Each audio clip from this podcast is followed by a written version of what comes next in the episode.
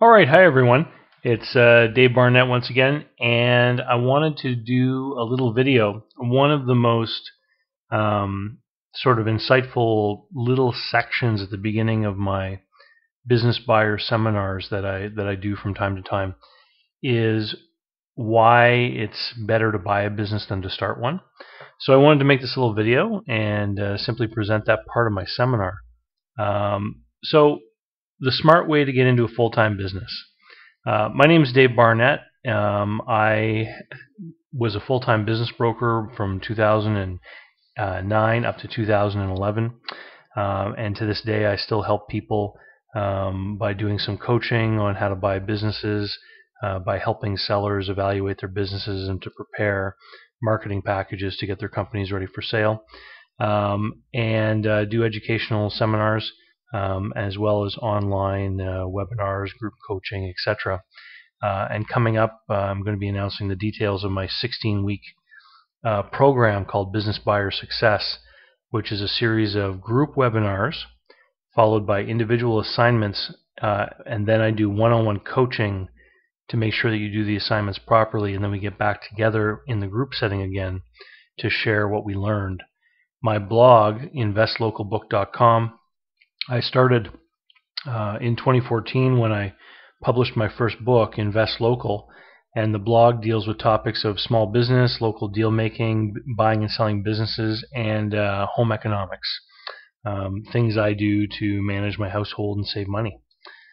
So, why is it? Know, my sort of statement that I make to groups when I do this presentation is I say it's cheaper, easier, and faster and less risky to buy a business than to start one.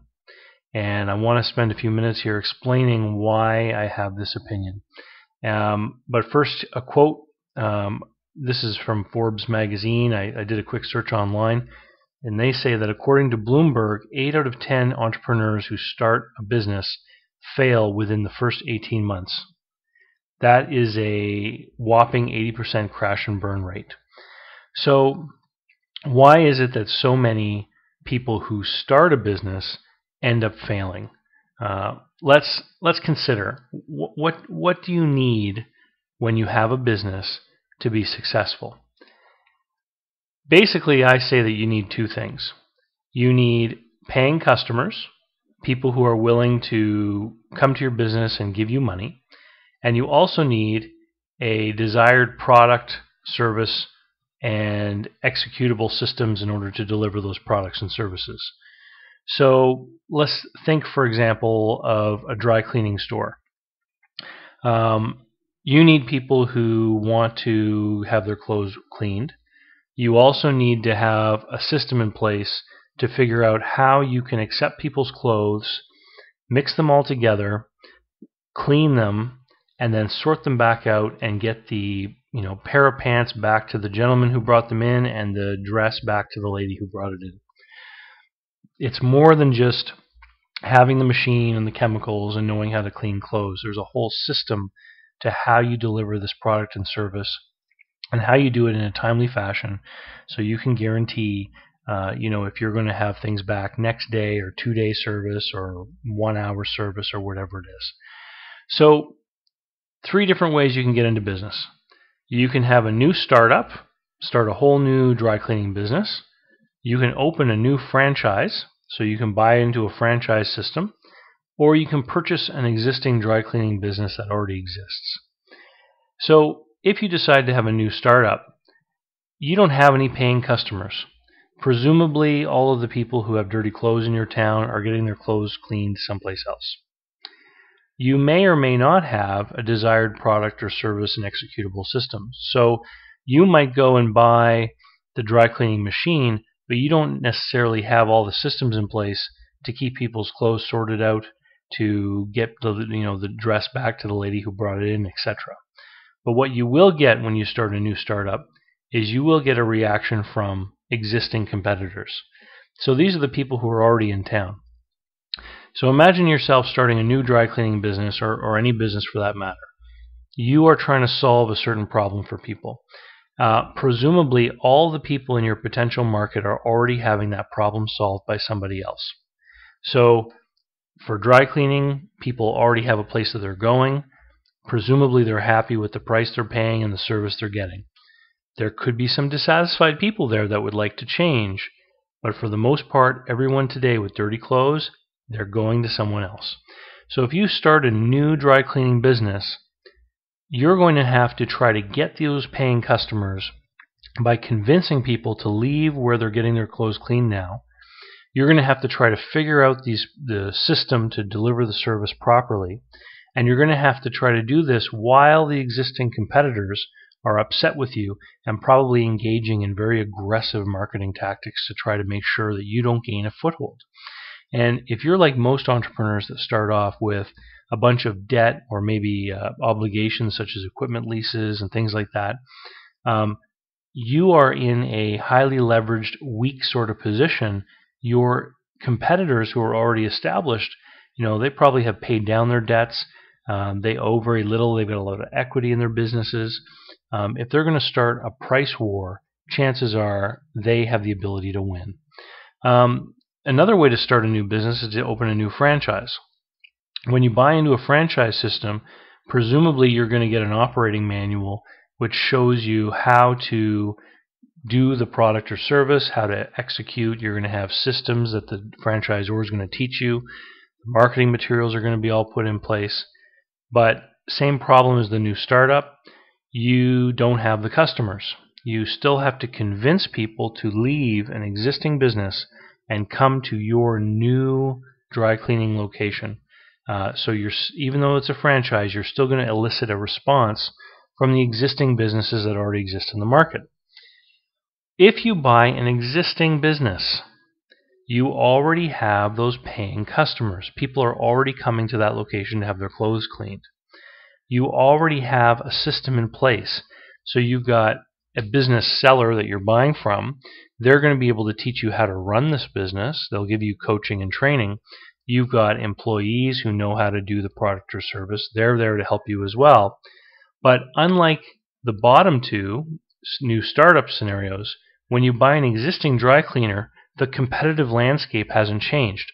So if there were four dry cleaners in your area and you bought one of them, the other three people are going to be very interested to see what you're going to do. But chances are they're not going to react until you do something.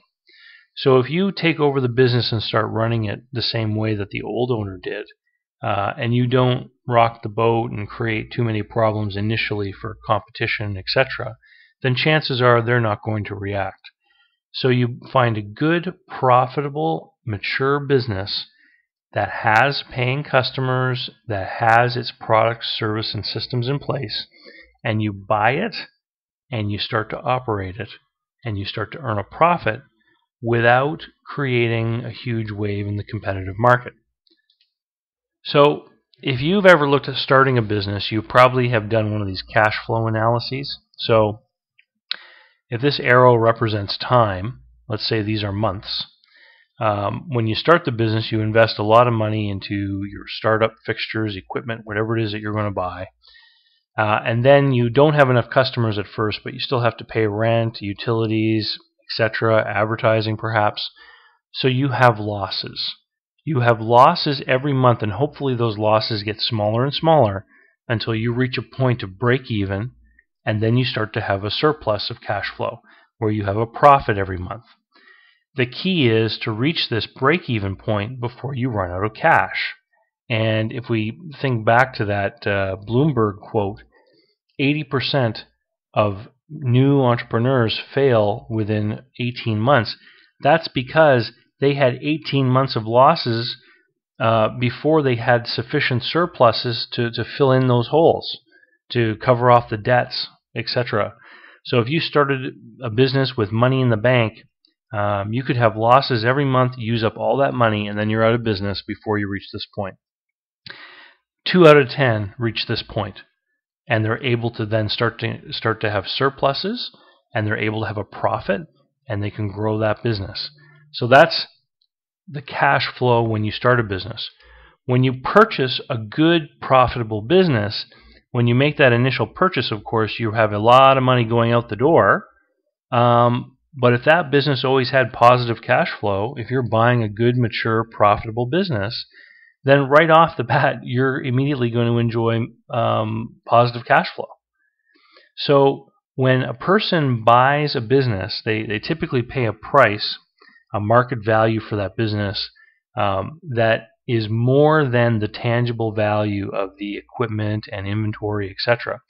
And that amount that you pay, which is greater than the tangible value, is what we call the goodwill.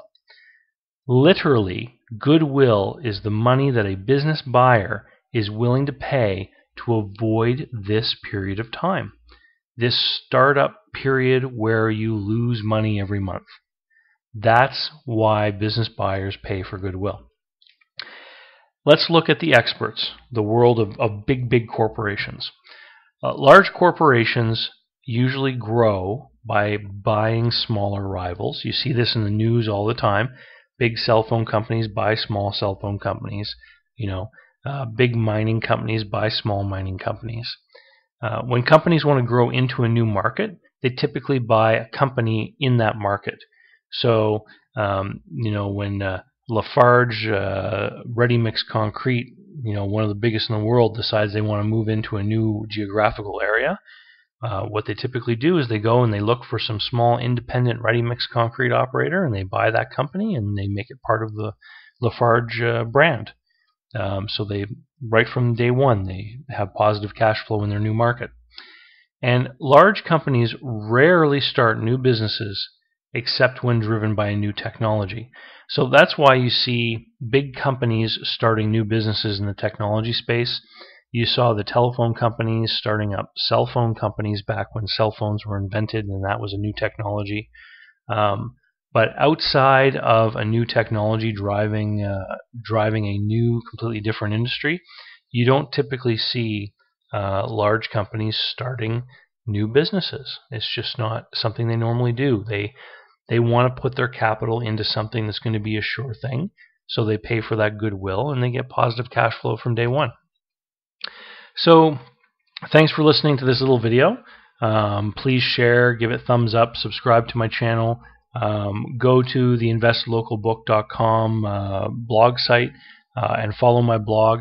I post a lot of stuff on my blog that I find online that's interesting in the, the vein of small business or business acquisition.